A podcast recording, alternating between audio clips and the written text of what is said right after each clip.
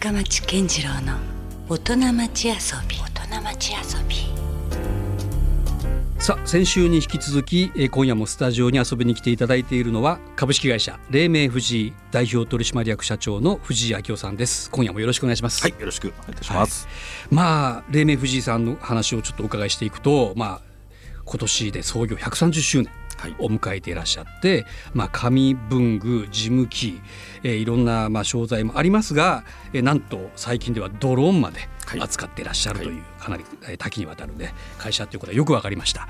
えーただ今夜は、えーまあ、その事業内容というよりは、まあ、藤井さん個人の話で全く構わないんですけども、はい、まあ、遊びや遊び心について、えーいろいろとお話をお伺いしたいなというふうに思ってます。はい、まあ、あの先週ちらっとこう、まあ、かなりこう音楽好きしかも中でもとりわけストーンズにはかなり思いが強いという感じがあったんですけどもやはりこうあれですか？普段の遊びとか趣味の世界で言いますと音楽というのが一番に出てくるんですか？まあやっぱり音楽を聴くのが好きですし、まあギターも一応なんか家でね、うん。たたまに触ったりとかうん。はします。もう結構それストーンズいろいろコピーされてるんですか？昔がやっぱりあのストーンズのコピーバンドばっかしやってたもんですから、うんうんそういう意味ではあの弾けるのもあのストーンズのぐらいっつったらあのストーンズに怒られちゃいますけど。まあストーンズは結構いやいや。あのコピーしてますけどうんそれ以外あんま難しいのはできません。いやいやまあでもねストーンズも十分ね本当やればやるほどその深みというかああそれはもうそうだと思います。ありますからね。そうそうですね。んえじゃあまあ休みの日なんかはじゃあずっとギターをいじってたりとか。いえそこまではないですけれども、うんうんはい、でも、えーこのまま全く弾けなくなっちゃうっていうのも面白くないので、うんちょっとそのリハビリじゃないですけど、うんパラパラ触ったりっていうのはしますし今はそのじゃああの大学時代はねそういうコピーバンドっていう話でしたけどあの今スタジオに入ったりとか友達集めてえバンドをやろうかっていう話にはならないんですか？えーそういうねあの音楽的な思考も合うようなメンバーがいればね、うん。うん。えーそういうこともできたらいいなって思いますし会社の中にいないんですか？うーんまあこいつとこいつはちょっと趣味合いそうだっていうのはいるのはいるんですけれども、うんうまくあのパ,、うん。パートが全部ねほら、えーうんドラムベースとかききれいに揃うかどうかがちょっとよくわからないっていうか、あそうですか。そうですね。うんうん。んまあバンドもやれたらやりたいですしその親父バンドっていうんですかね、最近やってる人も結構多いっていうふうには聞きまあちょっと時。間とお金に余裕ができた時にね、はい。改めて昔は買えなかったフェンダーとかギブソンのギターをね。全く同じ。それはやりました。ね学生の時はやっぱ手がなかなか出ないじゃないですか。やりました。うん。えー、3年前だったですかね。僕はあうん。のフェルナンデスのニッキュッパーのストラトをもう長く使ってたんですがうんさすがにちょちょっとあのうん。プチプチね、うんうん。えーご褒美みたいなはい。自分へのということで、うん。フェンダーを買おうということで楽器屋さんに行ったら、うん。やっぱりあのお高いのに押し消ししちゃって、うん。あフェンダーの USA だったら、うん。USA だったら67万ぐらいだったまあ今ね割とその廉価版じゃないけど安いものもありますからね、はい。昔よりもよっぽど安いですよね。結局何十万は買わずにうん。あの腕も伴ってないもんですから そそんな高いもの買ってもしょうがないなってことでうんちょっと買ったりはしましたですね。なるほど、はうん大人買いですねいわゆる。うんちょちょちょいプチ プチ大人買いですうね。んあのなんかそのじゃあ音楽以外でも何か他にも趣味とか遊びっていうのはあるんですか、いやーそうですね、うん。音楽以外だと、ううんゴルフはやりますけどとても趣味とは言えませんし、うん。えー特に昨年はもう惨憺たる成績が続いて、うん。そろそろあのゴルフから 足を洗いたいなと思ってたぐらいです。しまあいろお仕事柄やっぱどうしてもっていう場合もあるでしょうしねお付き合い上ね。そうですね、ん。だけどもうちょっと、とあの真面目に練習しないとさすがにあの一緒に回ってる人に迷惑がかかるぐらいのうん。スコアを去年はやってたんで、うん。えーまあ、ゴルフもとても趣味とは言えませんし、うんやっぱり音楽を聴くのとちょっとギター触ったりするのが好きですし、うん。まあ、その演奏するっていうところもなかなか機会がないんですけれども、ただ、えー一昨年のはい。熊本の拠点の、えー熊本本店の、うん。えー年末忘年会ではですね、うん。ちょっとあの社内バンドみたいなのにえー社長もほら好きなんでしょっていうことでちょっと一緒にやりましょうよって誘って。おいいじゃないですか。えーくれたりしたもんですからね、はい。えーちょこっとやったりとかっていうのが本当にもう二十何年ぶりとか、うん。もう30年近くぶりに一昨年ちょっとやったのがありましたですね。どうです？したその社内の評判というか。評判だって初めてじゃないですか。社長がそうやってギターを弾いてるシああそれはそうーンを見たりまあそれはそうかもしれないですね。ね、うん、評判はうん。聞いてないですけどね、聞いてくださいよちょっと。いやまあだってうん。社長あれしょうもないですねとはまあまあいね言わないその社員は言いづららいですよそこはね。はあ。うんまあ私はすごく気持ちよかったんでですね。あのお酒も入った状態でやりましたんで、はいすごく気持ちよかったんで、まあ、それはうんとても楽しかったなと、なるほど。でそれが一昨年の話でですね、うんうんで、えー去年の暮れにですね、はい。これはそのファミリーイベントだったんですけれども、はい。私の親父が88の米寿おお素晴らしい。両親が結婚60年、えー60年を祝うのはダイヤモンド婚っていう。ご両親それ健在ご健在なんですね、ええ。うんなるほど。はい。でそれをね、はい。こうまあ、ちょっとパーティーみたいな形でやろうよっていう話になりましてですね、うん。その中で、えー我が家は、うん。えー私がギターボーカルみたいな形で、うんうん。あと長男がちょっとピアノを弾いてで、えー長女が、えーテナーサックスをね中学校でやってるもんですからね。へええー面白い。長女が、はいうん。テナーサックスっていうふうな形でまあはい。一曲だけですけどね、はい。ちょこっと練習してうん。やったりして、これも親子バンド。親子バンバンドとも言えないですけど、うんうん。まあ親子で一曲披露みたいな感じでうん。これもお酒が入ってる状態でやったんで、まあでもいいコミュニケーションですよね。親子でそうやって音楽を共有して、そうですね。ねパフォーマンスできるっていうのは。やっぱりなんていうか両親もすごく音楽好きなんですよね。あそうなんですか。歌ったりとかですあねーなるほど、それもやっぱストーンズだったんですか、いやその時やった曲はう。ん「栄光の架け橋」ゆず。はい。はいオリンピックのね。のでもテーマソング的なえーイメージソングみたいなね。時期的にも、うん。まあ、タイムリーかなみたいな、はい。だったんですけどね。なるほど。それお父さんのなんかリアクションはどうでした？その時にまあ感慨深いでしょ。だってそのね息子と孫がそうやって音楽をね自分たちそう自分のためにやってくれてるわけですもんね。はあ、うん。まあ、まずダイヤモンドコンっていうのがねなかなか珍しいんじゃないかと思いますしいや珍しいです。そういう中で息子と孫、えーそうそう私もうん。やってて終わった時にうん思わずその、うん。まあ長男と長女にねはい。思わずその男女で拍手しちゃったっていうかいやいややっぱりなかなかね、うん。えーまあそんなにもうめちゃくちゃ練習したわけじゃないけれども、うん。うん。かつその本番でいろいろ間違いもいっぱいあったんですけどね、うん。うん。だけどなんか良かったんじゃないのみたいななそういややりきれたなみたいな、うん。まあ酔っ払ってたからっていうのも あると思いますけど。うん。まあそういう感じでとても楽しかったですね。やっぱりやるのはいいなと。なかなかやる機会いがなやこれねいですけどできそうでなかなか親子で共演っていうのはね。はないですよ。いそうですねだからなかなかそれは子供さんからしても嬉しいことだったんじゃないんですか？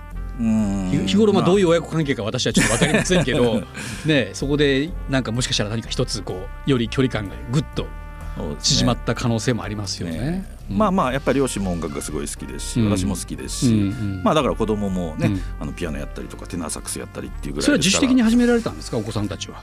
うん自主的の部分とやっぱりもうピアノぐらいやったらみたいなのが当時あったかもしれませんけど、特にあの長男の方はですね、うん。きっかけとしてはそういうこともあったかもしれませんけど、でもその長男がもしかしたらまた今度はね社長の後を継ぐような立場になるかもしれませんよね。それはそういうこともはい、うん。そういう話はここまでですか？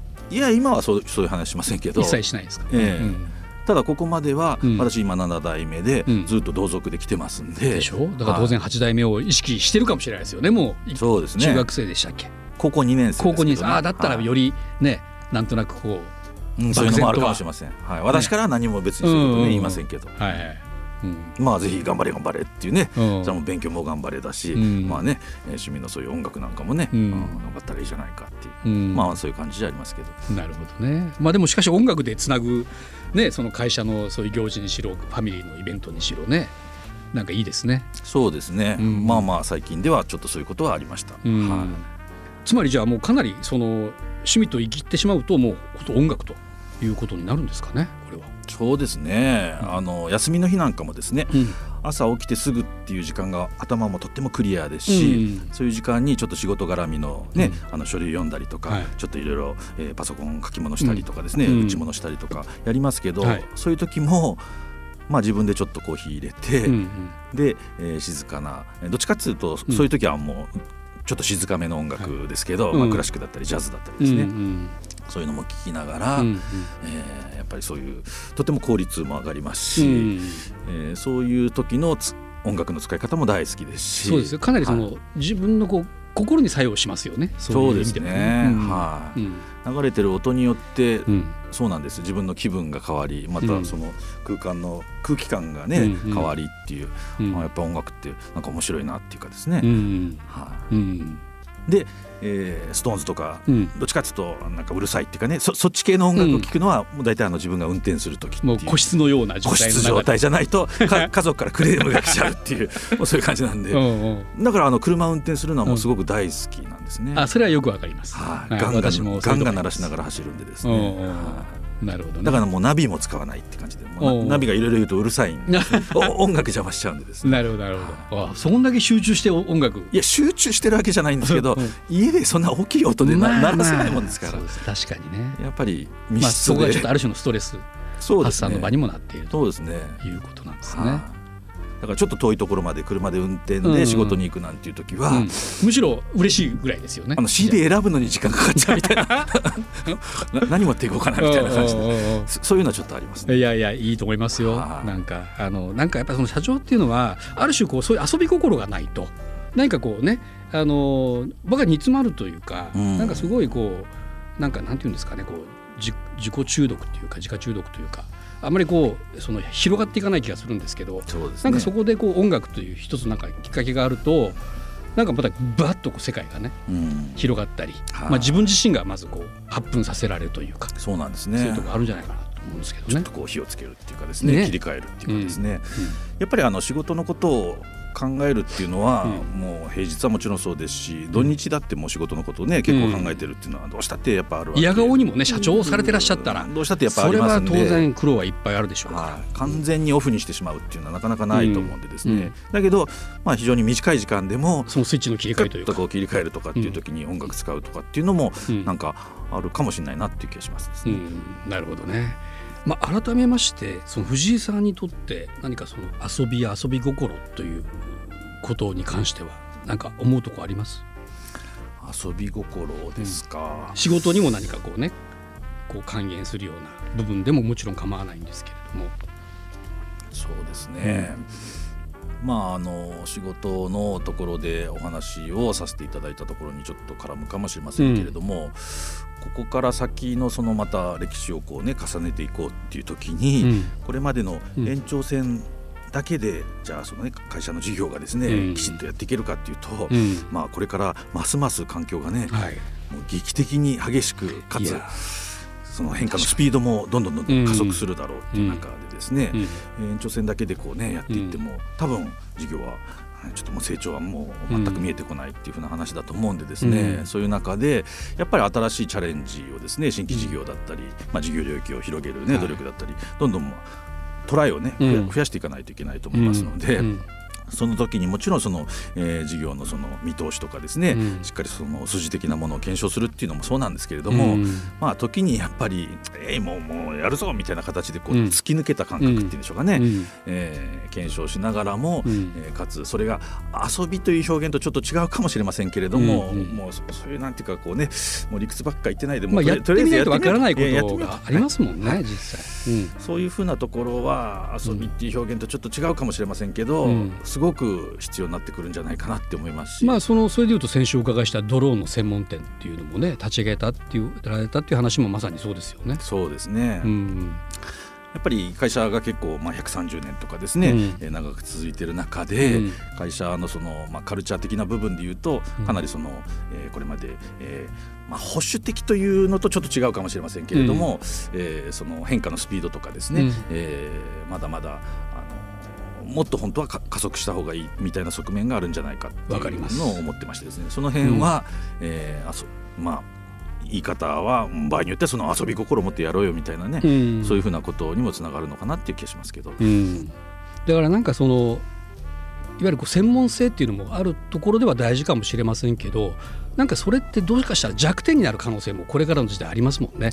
むしろこうゼネラリストというか、うん。あらあらゆるこう、まあ、全方位的というか、うんそのぐらいの視野を持った上でどう立ち向かっていくかみたいなね。そうですね。その辺ももしかしたらこう経営者の中の視点の中にはこれから必要な部分かもしれないですもんね。うんやっぱりこれまで持ってる引き出しがいろいろありますけれども、うん。どんどんどんどんそういう引き出しがですね、うん。あちょっとこう古くなっちゃったとかですね、うんそういうこともあるわけですから、うん。また新しいものをどんどんどんどんこう追加しながらですね、うん。そういう中で本当にじゃあ事業としてどういうふうにやれるかとかですね、うん。えーそういうところを考えていくためにはやっぱりアンテナをもうすごく幅広くですね、うん。こう立てておく必要はあるんでしょうし、うん。まあ、いろんな人と会っていろんな話を聞いてもちろんそのネット上の情報とかですね、えー書いてある情報とかもそうですけど、うん。とにかく今自分がやってる事業以外のことにもですね、うんもう幅広く関心持ってあこことここくっつけたらなんか意外とやれるかもみたいなですね、うんうんえーもうかもでもう実はもう全然ね、あのーか勘違いっていうかね、えー的外れっていうこともあるんでしょうけれども、うんうんそういうのをどんどん増やさないといかんよねっていう風な、はい、そういう気持ちはすごくありますね。なるほど。まああのストーンズでさえずっと同じことを繰り返してるわけではないですもんね。うん。なんか普通の人から見ると超マンネリみたいな全く同じやんみたいに、ねね言われがちですけど実はちょっと違う、違うんですよね。やっぱ進化してその幹は一本筋が通ってるんだけどもやっぱりその時代その時代でやはりこうね新しいストーンズがどんどんどんどんそうですね。展開していってますからね。はいそうだと思います、うんさあじゃあまああのーこれからなんですけどね、はい黎明藤井さんが、まあ、先週も多分そういう話をお伺いしてるとは思うんですよ。あのーまあ、これからどうありたいかという意味ではね。だけど、まあ、改めてここでもう一度藤井さんの口からこうこれからどうまた黎明藤井としてあるいはこう藤井さんご自身として、えー向かっていこうとされているのかはいという話をちょっとお伺いしたいんですけど。そうですね、やっぱり九州で展開しているこう紙文具事務機の商社のビジネスっていう中で言うとですねやっぱりその事務機器応援関係っていうんでしょうか、うん。えービジネスソリューションっていう名前で展開しているこの、えー部門ですね。オフィスの、えー効率化っていうんでしょうか、うん。特に、えー最近は働き方改革っていうキーワードが非常にありましてですね、うん。うん。えーまあこれだけ人手不足とかですね、はい。い、ろんな問題がある中で、えー効率よくそのパフォーマンスを上げていくっていうんでしょうか、そのために必要となるオフィスをですね、うんうん。オフィス環境をですね、うん。えー我々が一緒にお手伝いをして構築をさせてもらうっていうのは、ここまでも非常にまずまず順調に来ている部分ではあるんですけれども、うん。えーこれからもその非常に、えーニーズが高い分野ではあると思いますので、うん。えーそこはやっぱりきちっと、えーこれからも力を入れてやっていきたいというふうに思ってますし、うん。まあ、紙の立ち位置がいろいろ変わるっていうお話もですね、うんはい。えー出てたかと思うんですけれどもただまたこれから新しく伸びてくる部分もあるっていう中で、やっぱりその、えー紙からスタートした会社としての自負っていうんでしょうか、うん。えーこだわり続けるというところも大事にしたいと、アイデンティティっていうんでしょうかね、はい。はい、大事にしたいというふうに思ってますし、まあ、いわゆるこうベーシックな部分ですよね。そのそうですね。 back to basic じゃないですけど、そね。こがまずありながら。はい。うんでその上で文房具に関しても、まあ、卸流通の、えー業者として、うん。えーやっていってる部分と、えーメーカーとして、うんえーやっていってる部分が、えーある中で特にそのメーカーとして、えー海外の方を選べばですね、うん。はい。まだまだ伸びしろはもうもう,、うん。もう非常に大きいと。もう無限大と言ってもいいかもしれないはですよね。い。まあ、今アジアが中心の動きになってますけれども、うん。まあ、アメリカもヨーロッパもですね、うん。まあ、若干ですけど、うん。まあ、ゼロではないっていう形でやってますので、うん。そういうふうなそのワールドワイドっていうふうなことで考えればですね、うん。もう伸びしろはもう本当に無限大というかですね今扱っている数字からすればですね、そういうふうなこともありますので、えーそこら辺りの、えー伸ばせるところをしっかり伸ばしながらですね、うん。えー私が社長としてバトンを持っている間はですね、うん。えーまた、えーなんて言うんでしょう、えーそのリ今あの中期経営計画っていうのをね、今ちょうど走らせているその中期経営計画中継の名前がリーモデルっていう名前つけてるんですけど、それはどういう意味で？やっぱり作り直しっていうかですねあ作り直しが RE でハイフンの MODEL、はい。D モデルのリーモデル。2020っていう、うん。まあ、2020年が130周年ということもあったので、うん。そういう名前の中継で、はい。えー去年の7月から走ってるんですけど、うんやっぱりその事業部門によって、うん。もう作り直しがもう本当に必要だねっていう思い切ってもうこうそこをアクセルをね、踏み込んでいこうよっていう作り直しっていう形のアクセルを踏み込んでいこうよっていう部門もありますし、うん。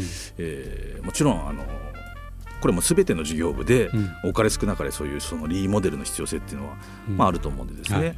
それをしっかり集大成しながらですね、うん。えー今後の、えー環境変化はいろいろとあるんでしょうけれども、うん。そういう中でもきちっと会社全体としてはですねちゃんとその成長のベクトルに向かっているというふうなことを、えー舵取りするのはやっぱり社長の一番のねね事っていうことになるんでしょうから、ううんん。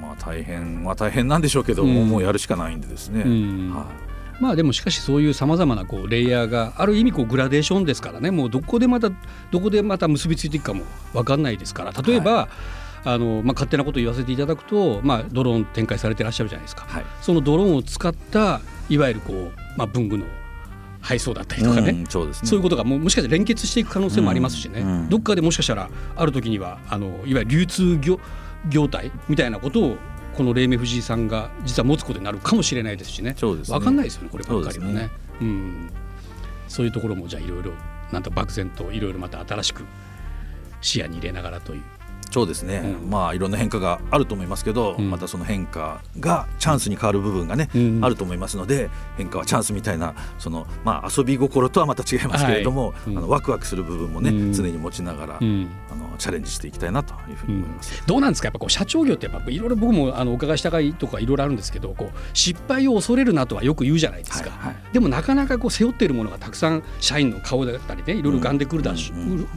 しょうから難しいですよねやっぱりね。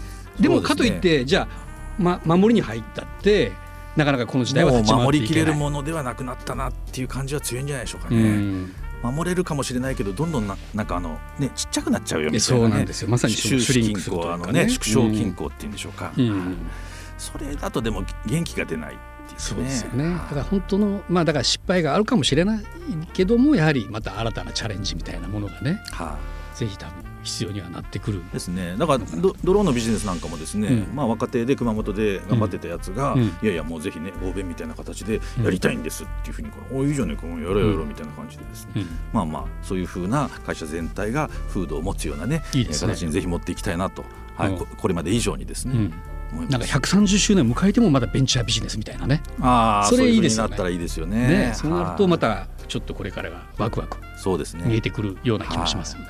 うんえー改めてあの黎明藤井さんはあのいわゆるこう文具事務機、えーそれから最近ではドローンを扱ってらっしゃるということで、まあ、我々一般、まあ、その人にとっては一番接しやすいのはそのドローンの専門店かなとはいはい思うので改めてここをですねもう一度ちょっと復唱したいと思うんですけども、はい。えードローンの専門店がね古門戸町に、そうですね。あ新しく昨年の11月でしたっけ、はい。できたと。会社の1階をですね、えーはい。従来は、えープリンターとか、えーあのプリンターって言いますの高速プリンターとかあの 3D プリンターとかですね、出力系の機器を置いてる、まあ、ショールームみたいな形で運用し,、してた部分をですね、はい。もう、えードローンのうん。小売のショップという形に、まあ、変えて完全シフトしても。ええもう完全シフトしたという形でやってるんですけれども、うん。えー、と今年のですね3月か4月ぐらいになるかもしれませんが、はえー屋内練習場もですね、うん。今準備はしてましてですね、まあ、あのドローンのショップの中でもはい。少しは飛ばせるんですけどただそれはもう屋内ですからそんな高くまあ、まで、ね高さに制限はありますね、はい。もちろんね、ですね。その時。それをもうちょっとその高さも含めて、あとはその飛行距離も含めて飛ばせるような、うん。えー当社の紙の倉庫をですね、ドローンの屋内練習場に仕立て替えをすることを今準備してましてですね。はい。えーこれが3月か4月4月にひょっとしたらなるかもしれませんが、うん。それもあの今準備中ですので。あさらなる、えーあ新たなまた展開ですねそれは。そこが運用がスタートをするとですね、うん。その、えー屋内でうん。かなり高さ、あるいはその距離もね、うん。えー飛ばせるというふうな形でですね、うん。いろいろこう、えー練習をですねしてもらえるような場所に、はい、あいいですね。そうなるとどうですか？今すでにもう若い方も結構来店されてるんですか？そうですね。あのやっぱりドローンが好きな方の中では DJI っていうのがすごく名前が通ってるもんですから、うんはい。もうあのあ福岡にお店できたんだっていう形でね、うん。来ていただいて。若い人だとどのくらいの世代の方が来るもんなんですか？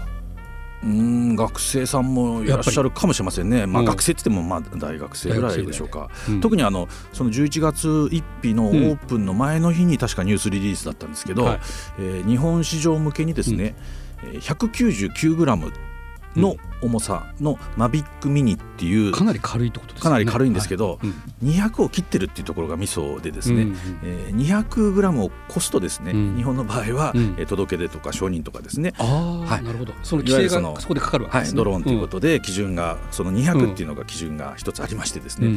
でそれを切切ってるっていうことは、うん。えー模型飛行機みたいな位置づけになるっていうかですね。はい。そういうその日本市場どこでも飛ばせるぐらいなものになるんですうんただやっぱりあの飛行場の近くとかあと公園はもう条例でもう禁止とかですね、そういうのはあるんですけれども、うん。ただとにかくに200を切るとうん。比較的こうなんか飛ばせる、規制も緩和されると、場所がちょっとはい。うん。えー広がるっていう風なそういう商品がちょうど出たばっかしだもんですからでそれを私も買って、うん。今ちょっと練練習中っていうことではあるんですけど。なるほど。そういう意味でもタイミングもすごい良かったと思います。うん。はい。なるほどね、でそういうのを、えーもっと広いスペースでかつ屋内で、うん。えー練習するスペスペースも用意してるっていう。それちょっと個人的に行ってみたいですねもしできたらね。あもうぜひぜひ。はい。よかったら。ちょっとなんかね、はい。練習してみたいですよね。ということで今すでに、えー DJ 認定のストア、えー福岡博多というお店がね、はい。えー古門戸町の本社の1階にはいもうすでにあるということなんで、えーちょっと興味のある方はぜひそちらに行っていただいてでもしかしたらその3月以降にはさらにそれを練習できる。場所も、えーできるかもしれないはいということでした。はい。